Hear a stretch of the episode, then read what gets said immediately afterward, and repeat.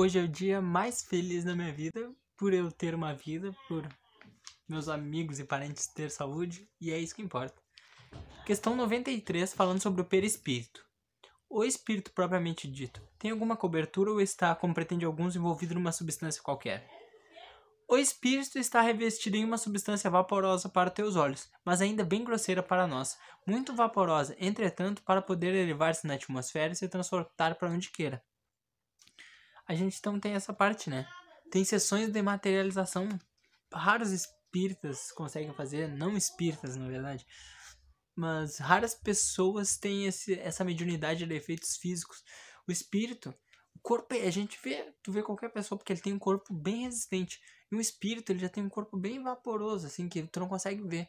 Mas certos médiums conseguem fazer sessões de, né, de materialização e aí o espírito vai densificando, densificando e todas as pessoas, mesmo as que não são médiums, conseguem enxergar aquele espírito porque ele se densificou tanto, né? E eu abro aquele dilema. Quando Jesus, né, ressuscitou, ele estava no corpo mesmo ou ele estava materializado? Porque o espírito materializado você pode tocar, você pode sentir, você pode agarrar.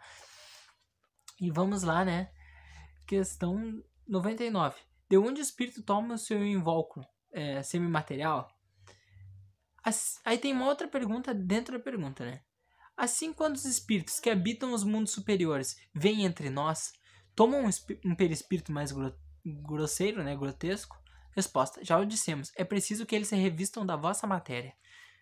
A gente tem aqui aquela questão que falam que Jesus demorou divergem nesse ponto, mas né, o número não importa. Demorou 500, demorou mil anos para conseguir descer.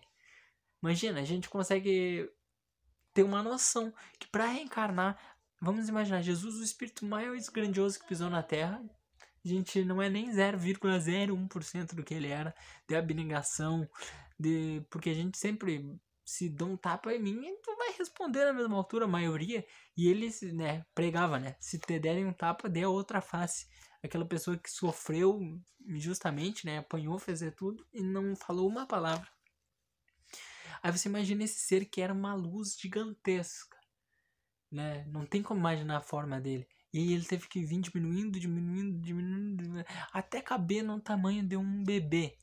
Aí você consegue imaginar, como naquele livro eu falei tem a segunda morte, o espírito ali na questão anterior fala que o perispírito é grosseiro para eles ainda. Então a gente consegue ver o perispírito, pra gente a gente não vê nada. O perispírito está aqui na minha frente, eu não consigo ver.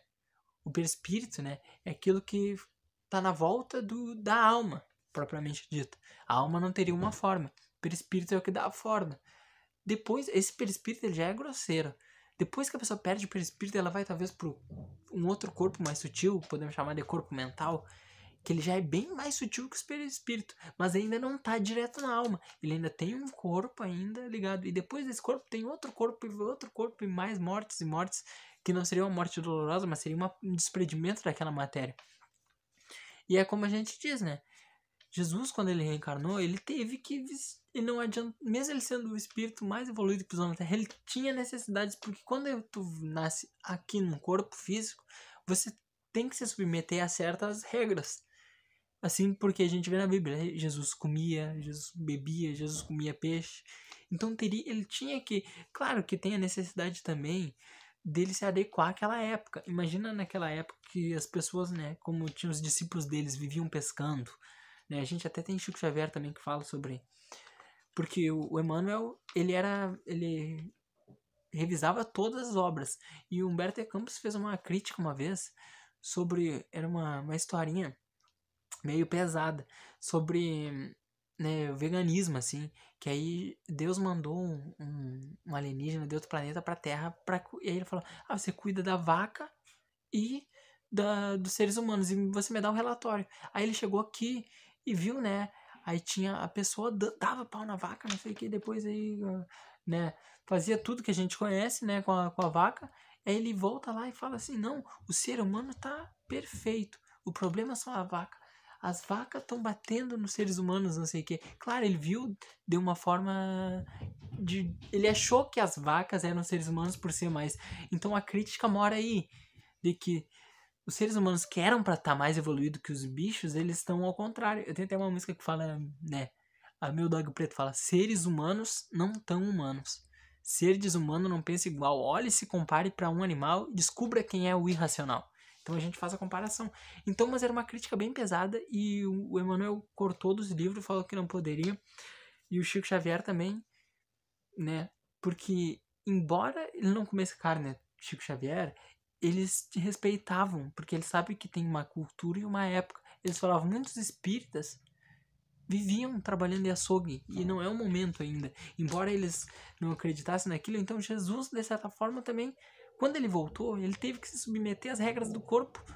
Se ele tivesse no perispírito, ele teria que submeter às regras que existem no perispírito e assim por diante. Por isso que aqui diz um espírito superior, ele para vir para cá, ele tem que reencarnar. Entendeu? Ele teria que, se ele quisesse reencarnar, né, ele teria que ter um corpo físico e teria que se submeter às leis do corpo físico. Como eu citei, né, alimentação e coisas assim. Aí tem questão 95.